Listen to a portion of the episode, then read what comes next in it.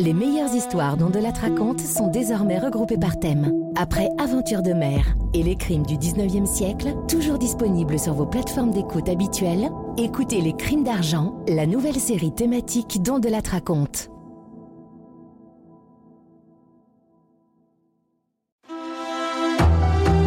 On de la raconte.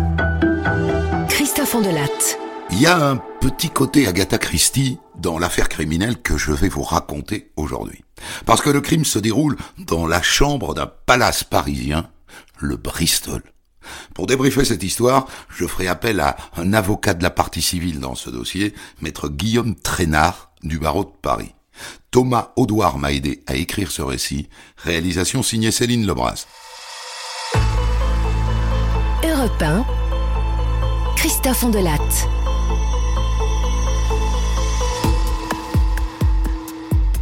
Nous voilà donc à Paris, un jour de mai 2009, dans l'un des hôtels les plus chics de la capitale.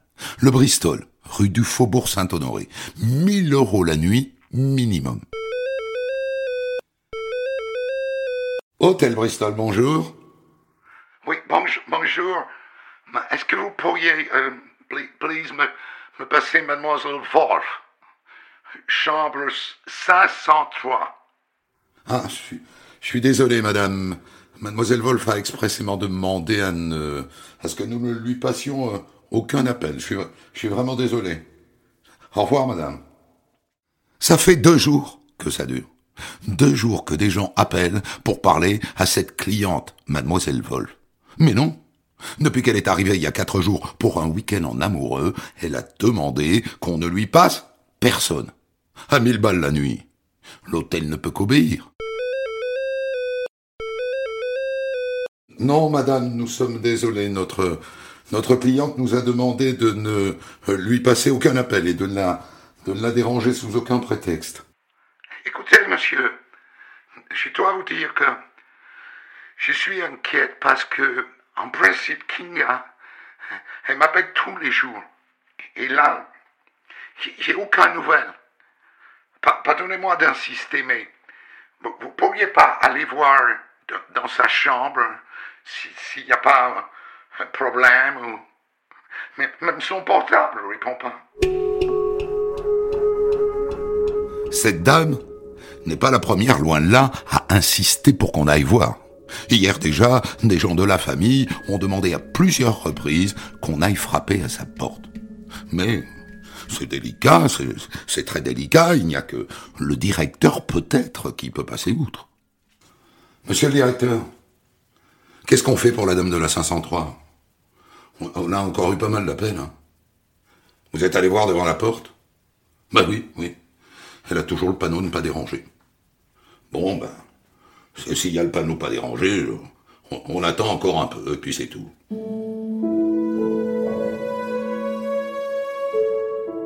Et puis vers 20 heures, le directeur finit par se dire, tous ces gens qui s'inquiètent ont peut-être raison. Alors il y va. Vous venez avec moi? Il y va avec le responsable de la sécurité, un ancien gendarme. Ils arrivent devant la porte de la chambre 503. Vous avez vu, là? Sur le mur, là, les traces? On dirait du sang, non? Le directeur frappe à la porte. Room service Pas de réponse. Alors, il sort sa carte et ils entrent dans la chambre. Oh mon Dieu, quel bordel les fauteuils, les guéridons renversés, les appliques murales arrachées, la table de nuit en, mille morceaux, et partout, partout, sur le mur, sur le plafond, ces traces rouges, rouges comme du sang. Il y en a aussi plein les draps. Et là, le chef de la sécurité ouvre la porte de la salle de bain. Et dans la baignoire, il voit le cadavre d'une femme. Blonde, nue, baignant dans une eau rougeâtre.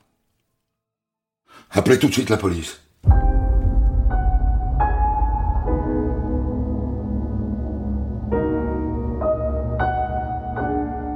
Les flics de la brigade criminelle débarquent avec un médecin légiste. Elle est couverte d'hématomes, hein Vous avez vu? Là, là, là. Là aussi. Et puis là. Elle a été battue à mort, hein, cette fille. En revanche, je me demande ce que sont ces traces, là. Vous voyez, on dirait des, des brûlures. Il y en a une ici, puis une autre ici, puis une autre là, vous voyez. Ça, ça me rappelle les, les, les brûlures assez caractéristiques que laissent un, les pistolets taser. Le taser est un pistolet à impulsion électrique.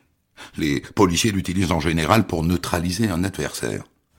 Dites, commandant, venez voir. Regardez sur quoi je viens de tomber. Deux pistolets taser. Ça alors? C'est pas courant, un crime au pistolet taser.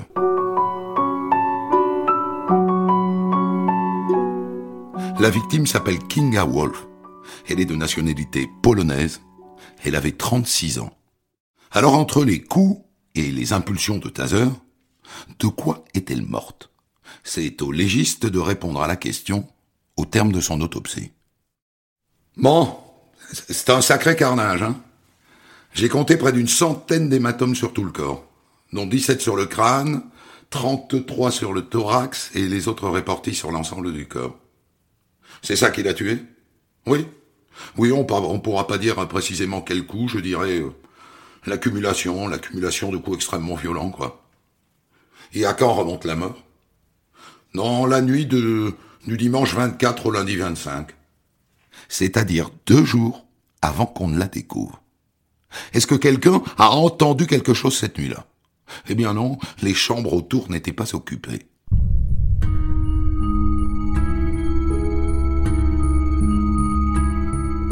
À partir de là, que font les policiers du 36 Eh bien, ils veulent savoir qui est cette femme. Et donc, ils convoquent ses proches, et notamment sa meilleure amie. C'était quelqu'un de, de tellement brillant, Kinga. Kinga, c'est de quelle origine? Polonaise. Elle avait étudié à Preston, en Angleterre. Elle parlait trois langues couramment. Elle travaillait si elle travaillait. Elle dirigeait une grosse boîte dans l'agroalimentaire, je crois. Je crois qu'elle avait euh, McDonald's et, Carrefour comme clients. Elle, bossait dans tout le nord de l'Europe. Elle gagnait dans les 300 000 euros par an. Pas mal. En principe, elle habite en Pologne, mais depuis quelque temps, elle passait aussi beaucoup de temps à Londres. Une histoire d'amour avec un, un roast-beef de 39 ans, un nommé Ian Griffin, un beau gosse à la tête d'une boîte qui s'appelle Griffin Finance, blindé lui aussi. Les amis de l'ami se racontent qu'il a une Porsche et une Lamborghini, et pas n'importe laquelle, la Lamborghini d'Eric Clapton. Et les deux avaient donc en projet de se marier. Voilà en gros ce que les policiers du 36 apprennent sur la victime. Vous y avez pensé, n'est-ce pas? Le roast-beef Les flics y pensent aussi, tout de suite je vous rassure. D'autant plus que ce Yann Griffin est arrivé avec elle au Bristol. Un petit week-end à Paris avant de descendre dans le sud de la France où ils avaient prévu d'inaugurer le yacht que Kinga venait d'offrir à son chéri. Et lui, bien sûr, il a disparu. Et depuis quand?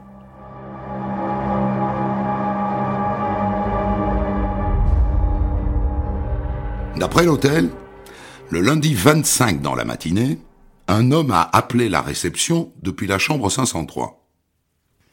Il a appelé pour demander de, prolonger le séjour d'une nuit.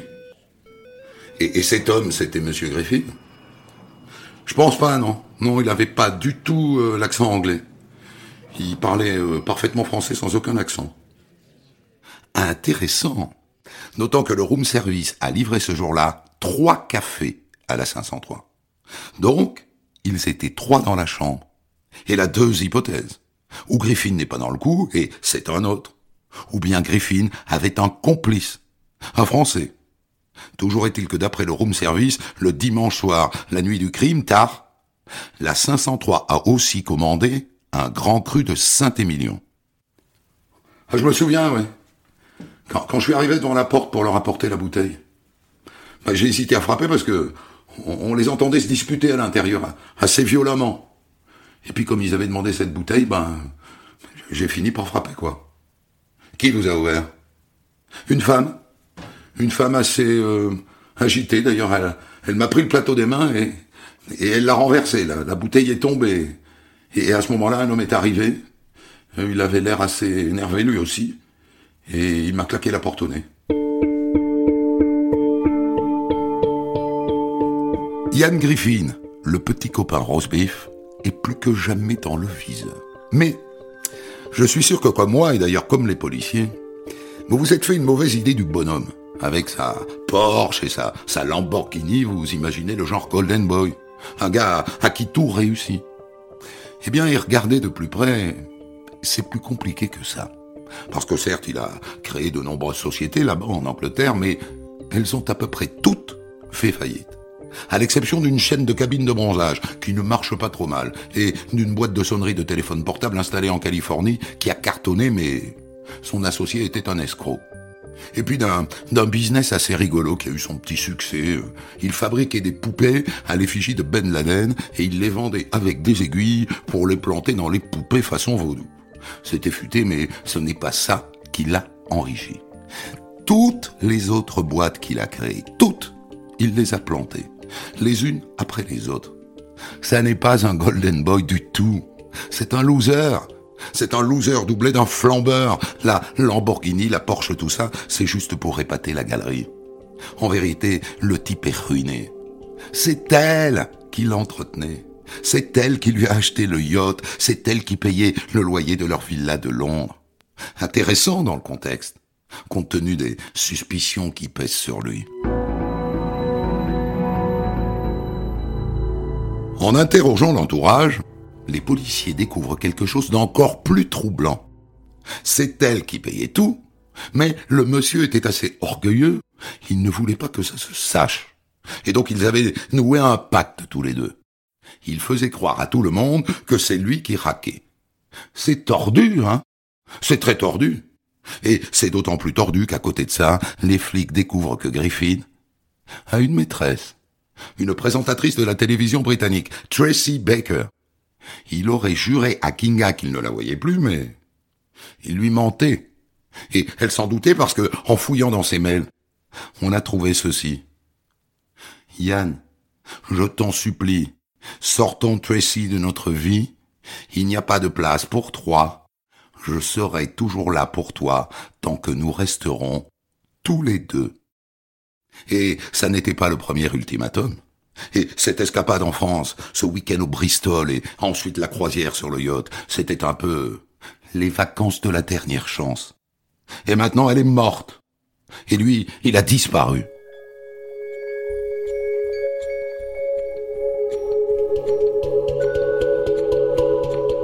Ah, pour parfaire le portrait du bonhomme, j'allais oublier un détail. Griffin est un alcoolo de première. Oh ben, il, buvait bien dans les... Au, moins trois litres de vin euh, bah, par jour, hein. Ah oui, minimum. Qui, qui mélangeait avec des médicaments. Vous n'avez jamais essayé le Valium avec le Saint-Émilion? Ça vous met dans un de ces états, waouh Et c'est parfaitement légal, hein. Ça m'a toujours amusé, ça, cette obsession qu'on a pour les drogues comme le cannabis, alors qu'avec un bon copain docteur, on peut trouver toutes les drogues qu'on veut chez le pharmacien du coin de la rue. Bref. Et l'image de Griffin s'écorne encore un peu plus quand on découvre qu'en plus, il battait Kinga. En avril 2008, il a fait l'objet d'un rappel à la loi en Angleterre pour violence conjugale. C'est un violent. On habite à côté de chez eux. Eh bien, un soir, il a carrément défoncé le portail de sa maison avec sa voiture, my goodness. He, he's completely crazy.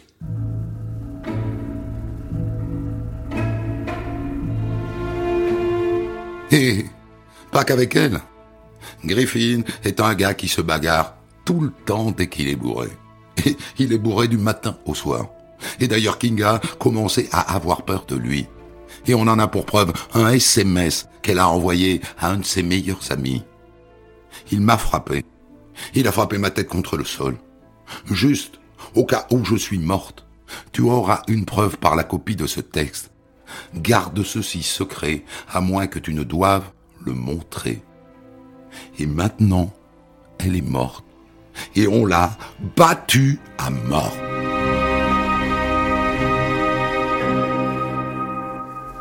Alors, que disent les caméras de surveillance de l'hôtel?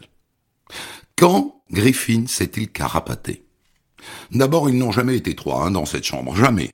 Les trois cafés, ils les ont bu tous les deux, ou, peut-être qu'il les a bu tout seul, peu importe, il n'y a pas de complice. Sur les enregistrements vidéo, on le voit qui quitte la chambre 503 le lundi après-midi à 16h15. Il prend l'ascenseur, il descend directement au parking, et la caméra du parking le montre quittant l'hôtel au volant de sa Porsche 911. Et ensuite on retrouve sa trace sur la route entre Rouen et Amiens. Il est flashé à 178 km heure et cette route mène tout droit vers l'Angleterre. Il est rentré chez lui. Les policiers français délivrent immédiatement un mandat d'arrêt européen et une semaine plus tard, Ian Griffin est interpellé par la police britannique. Il était planqué sous une tente, pas très loin de chez ses parents.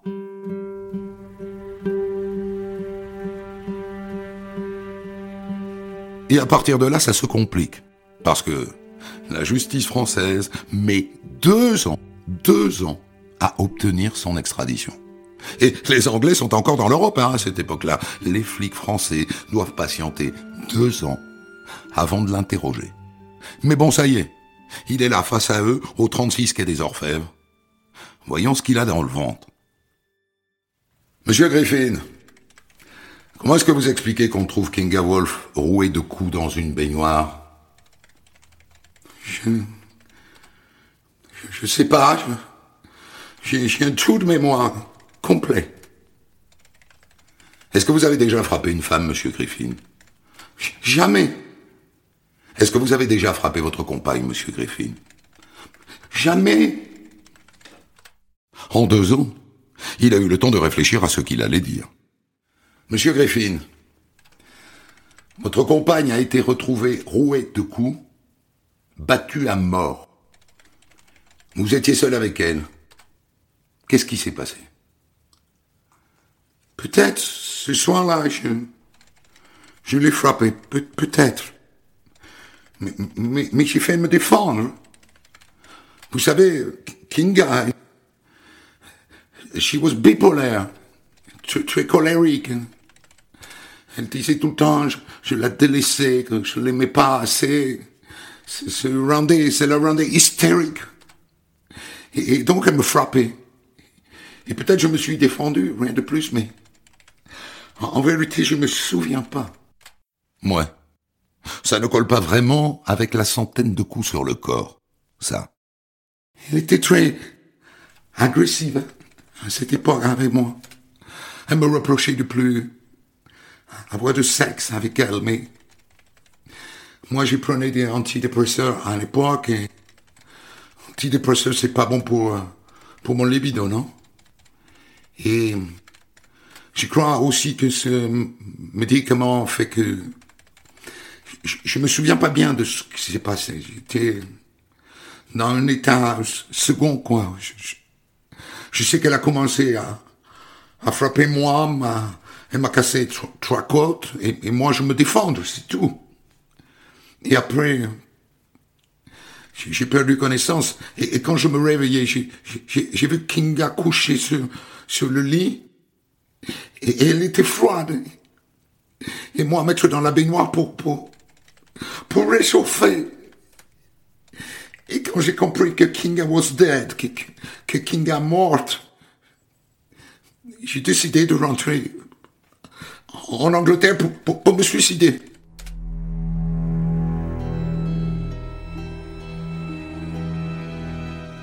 Moins, moins, moins. Vous noterez qu'il n'est pas passé à l'acte. Et quand il a découvert son corps glacé, il aurait pu appeler les secours plutôt que de la mettre dans de l'eau chaude de la baignoire pour la réchauffer. Et par ailleurs, il prétend qu'elle lui a cassé trois côtes. Mais quand on le voit, on a du mal à le croire. Il, est grand, athlétique, massif, musclé. Et elle, elle était toute frêle, toute menue. Monsieur Griffin, vous dites que c'est de la légitime défense. Mais les tasers, monsieur Griffin, les deux tasers qu'on retrouve dans votre chambre, et que vous avez utilisés contre madame Wolf, est-ce que c'est pas la preuve que vous avez justement prémédité votre crime? Les, les tasers? Les tasers, je les ai achetés l'après-midi juste avant. Et, d'ailleurs, vous pouvez vérifier, c'est, c'est elle qui a payé les tasers. Avec son carte. Mais pourquoi est-ce que vous avez acheté ces tasers, monsieur? C'était pour le bateau. Pour protéger nous hein, sur le yacht. Bref, il n'assume pas. Il n'assume rien. Mais vous êtes d'accord qu'on a du mal à le croire. Et le juge croit plutôt à un scénario qui pourrait être celui-là. Ce soir-là, dans la chambre, Kinga lui lance un nouvel ultimatum. Elle exige qu'elle quitte sa maîtresse, la présentatrice de télé, Tracy. Ou mieux que ça, elle lui annonce, c'est fini, je te quitte. Et lui se dit, je suis en train de perdre la poule aux œufs d'or. Il se jette sur elle, il la frappe jusqu'à la tuer. C'est la version que retient le juge d'instruction qui décide de le mettre en examen pour meurtre.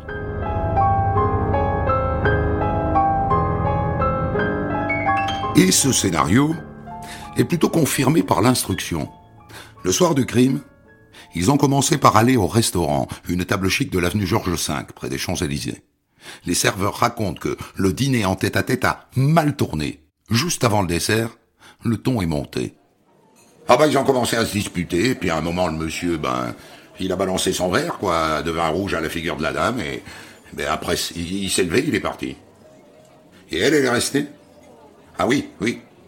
Et à la fin, c'est elle qui a payé l'addition, je me souviens. Lui, on sait à ce moment-là qu'il est rentré au Bristol. Il est allé au bar. S'il vous plaît. S'il vous plaît, un vodka. Au total, il commande deux vodkas. Les facturettes sont dans le dossier. Ensuite, il remonte dans leur chambre où elle le rejoint. Et c'est à ce moment-là qu'il commande la bouteille de Saint-Émilion. Oui, le, room service. Pourriez-vous nous porter un, Saint-Émilion Grand Cru, s'il vous plaît? Chambre 503.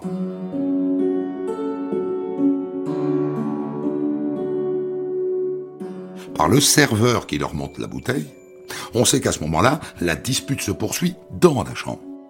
Et ce qu'il a bu au restaurant, plus les deux vodkas, plus le Saint-Émilion, à ce moment-là, le roast beef est cuit patate. Alors ils se battent et il la tue. Et le fait qu'il soit sous n'est absolument pas une circonstance atténuante. Et après, avant de s'enfuir, il prend le temps de porter le corps jusque dans la baignoire, de retourner le matelas pour que quelqu'un qui entrerait subrepticement dans la chambre ne voit pas les traces rouges, et il passe le fameux coup de fil à la réception. Oui, bonjour, c'est la, chambre 503. Merci de, ne pas nous déranger, je, vous prie, et, de, nous passer aucun appel téléphonique. Hein? Sous aucun prétexte. Je vous remercie. Merci. Et là, il quitte la chambre il pose le petit panneau sur la porte Do not disturb. Il descend au parking, il monte dans sa Porsche et il quitte le territoire français. Voilà probablement ce qui s'est passé.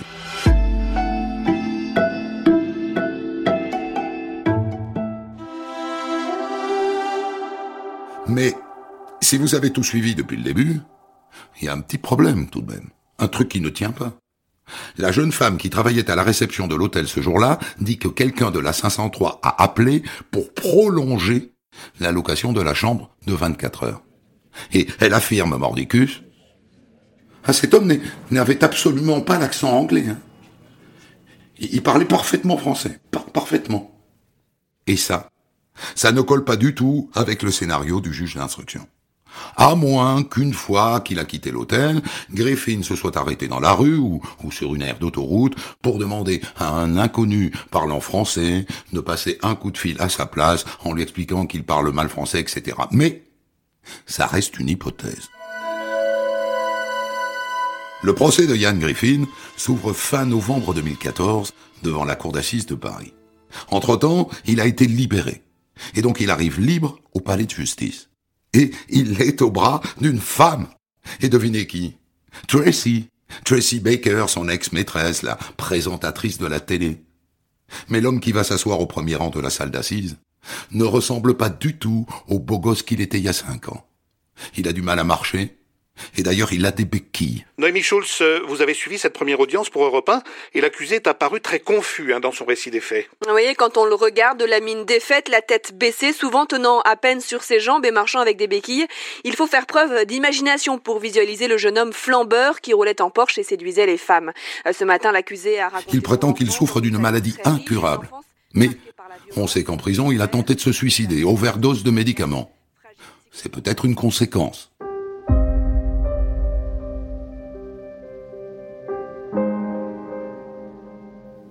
Interrogé dès le premier jour, Ian Griffin s'en tient à sa version initiale. Je me souviens plus ce qui s'est passé. J'ai un trou de mémoire. Quand je me suis réveillé, j'ai trouvé le chambre en désordre. Et j'ai rangé un peu, je me souviens. Et Kinga Wolf, monsieur Moi, Kinga, j'ai cru qu'elle dormait toujours. Et puis après, j'ai vu que le corps, il était froid. Pas plus d'explications. Alors à un moment, on se tourne vers les experts psychiatres. Nous considérons, au regard des éléments donnés par l'accusé, qu'au moment des faits, le discernement de M. Griffin était diminué. Ils ne disent pas que son discernement était altéré, auquel cas ses avocats auraient pu plaider l'irresponsabilité pénale et le procès s'arrête là. Ils disent qu'il était dans un état limite, en raison du mélange alcool-antidépresseur. Son trou de mémoire n'est peut-être pas simulé. Et ça, ça explique le verdict. Parce que les jurés condamnent Ian Griffin à 20 ans de réclusion criminelle. À l'énoncé de la peine, sa petite amie, la speakerine Tracy Baker, s'exclame. 20 ans Mais enfin, mais c'est beaucoup trop long. Et du coup, les policiers présents lui passent les pinces et il retourne en prison.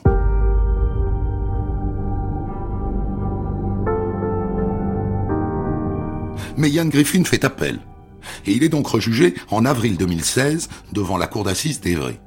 Et il a bien fait de faire appel parce que si l'avocat général réclame 30 ans, lui n'est finalement condamné qu'à 14 ans de réclusion criminelle.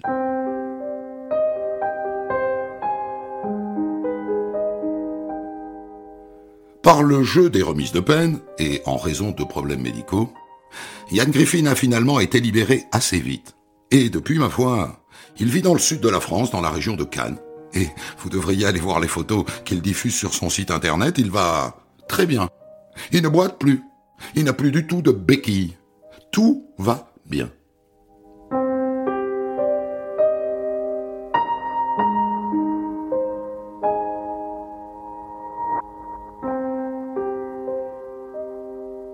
Voilà pour cette histoire que nous allons euh, débriefer maintenant avec l'un des acteurs de ce dossier, maître Guillaume euh, Traînard du barreau de Paris. Vous étiez maître dans ce dossier, avocat de la partie civile, donc avocat de la famille de, Kinga Wolf et notamment de son frère et euh, de ses parents. Vous êtes allé voir les, les photos dont je parlais à l'instant, moi j'y suis allé. il diffuse de lui-même des photos d'un type en pleine forme. Je vous avoue que j'ai pas, j'ai pas eu cette curiosité d'aller voir les photos sur Internet. Mmh. Euh, je sais parce que on, on me l'a, on me l'a indiqué qu'il possède un certain nombre de photos sur son site, mais j'ai, j'ai pas été les voir. Mmh. Et eux, euh, vos clients, euh, à votre connaissance, ils sont allés les voir? Écoutez, je, je, ne pense pas. Euh, je ne pense pas. Vous savez, ils ont voulu et c'est bien naturel passer à autre chose et de plus avoir de nouvelles de Yann Griffin. Comment est-ce qu'ils encaissent ce verdict de 14 ans de réclusion criminelle en appel Vous savez, ils, euh, je crois qu'ils ont le sentiment que la justice a été rendue dans cette affaire en dépit de, de la diminution de peine substantielle hein, qui est intervenue en, en appel. Mmh. Euh, Six ans de moins. Six ans de moins, mais ça tient essentiellement à, à l'état de santé euh, de Ian Griffin au moment de l'appel. Euh, c'est pas une diminution de peine qui a été motivée par les faits, par les circonstances des faits. Il a été condamné pour meurtre au cours des deux procès, mais la Cour d'assises d'appel a considéré qu'en raison d'un état de santé qui avait été euh, qualifié de préoccupant en appel, une peine de la peine qui avait été prononcée en première instance devait être diminuée. Hmm. Ils avaient une peine en tête. Comment ça se passe? Parce qu'ils sont polonais. C'est-à-dire qu'ils ils ne comprennent rien à notre système judiciaire. Et euh, comprennent-ils quelque chose aux audiences? Non. Écoutez, ils étaient présents euh, lors du premier procès. Évidemment qu'ils ont porté ce dossier euh, euh, jusqu'au bout parce qu'ils voulaient que justice soit rendue à, à, Kinga.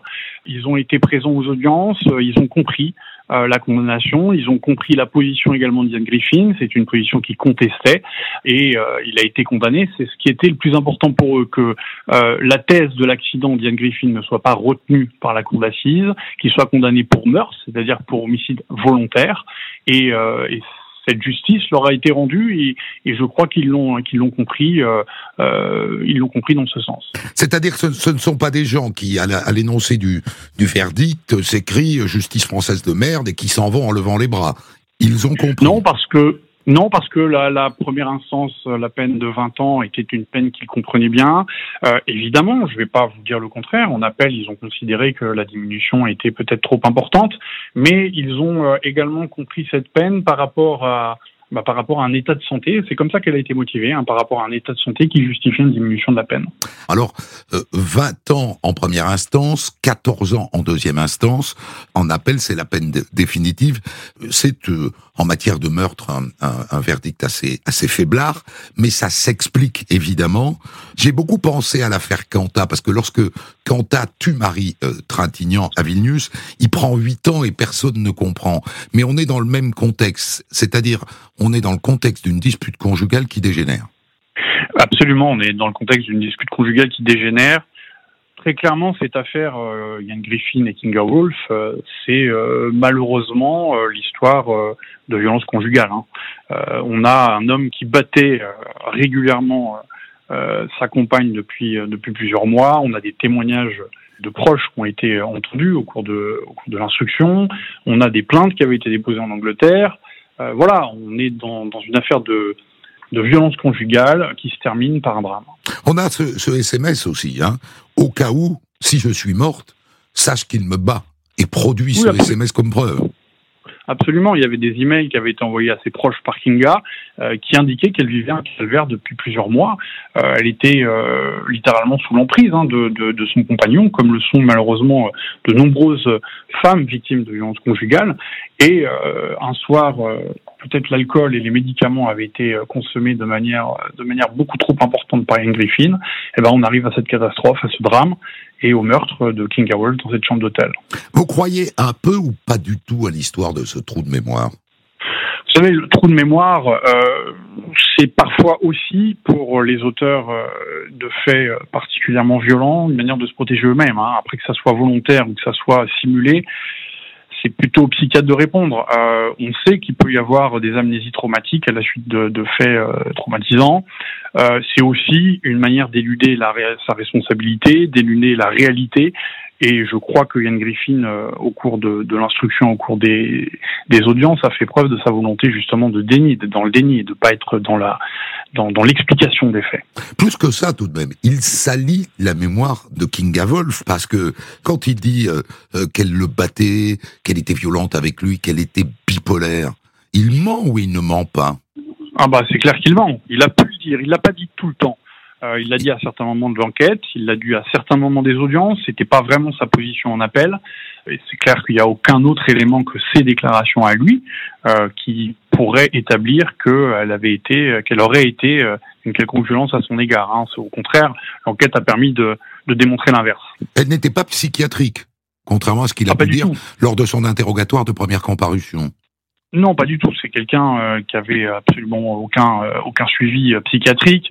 Elle était évidemment euh, déprimée au cours des semaines qui ont précédé euh, sa disparition, mais elle n'était pas du tout suivie euh, sur le long terme par un psychiatre, contrairement à lui, hein, qui avait été diagnostiqué bipolaire plusieurs années avant et qui, qui faisait l'objet d'un suivi psychiatrique fréquent. Mmh.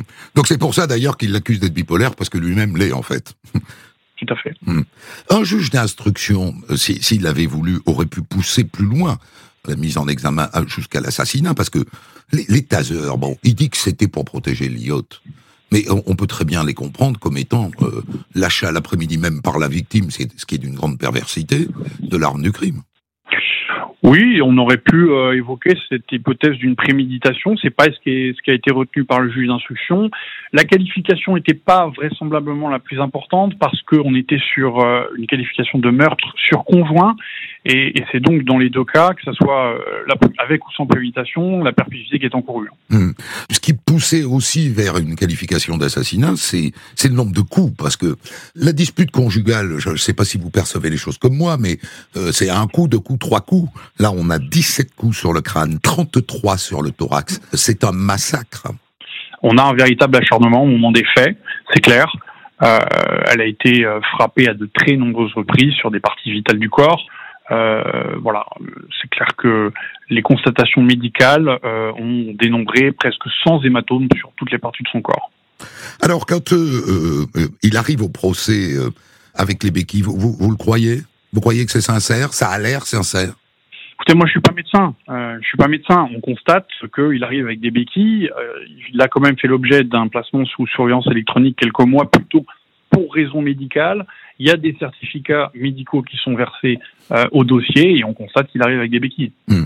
Mais vous, en tant que en, tant qu'homme, vous vous trouvez ça enfin, Il a l'air sincère. Moi, je ne vais pas me prononcer sur sa sincérité ou pas. Euh, moi, je constate que euh, au dossier, on a des certificats médicaux, qu'il arrive avec des béquilles, qu'il prétend euh, qu'il est qu'il est malade à ce moment-là. dont acte, la Cour ne l'a pas suivi sur ce terrain en première instance et en appel, je pense qu'il a été plus écouté sur ce point. Je vous remercie infiniment, maître Guillaume Trainard, avocat de la partie civile dans ce dossier. Des centaines d'histoires disponibles sur vos plateformes d'écoute et sur europe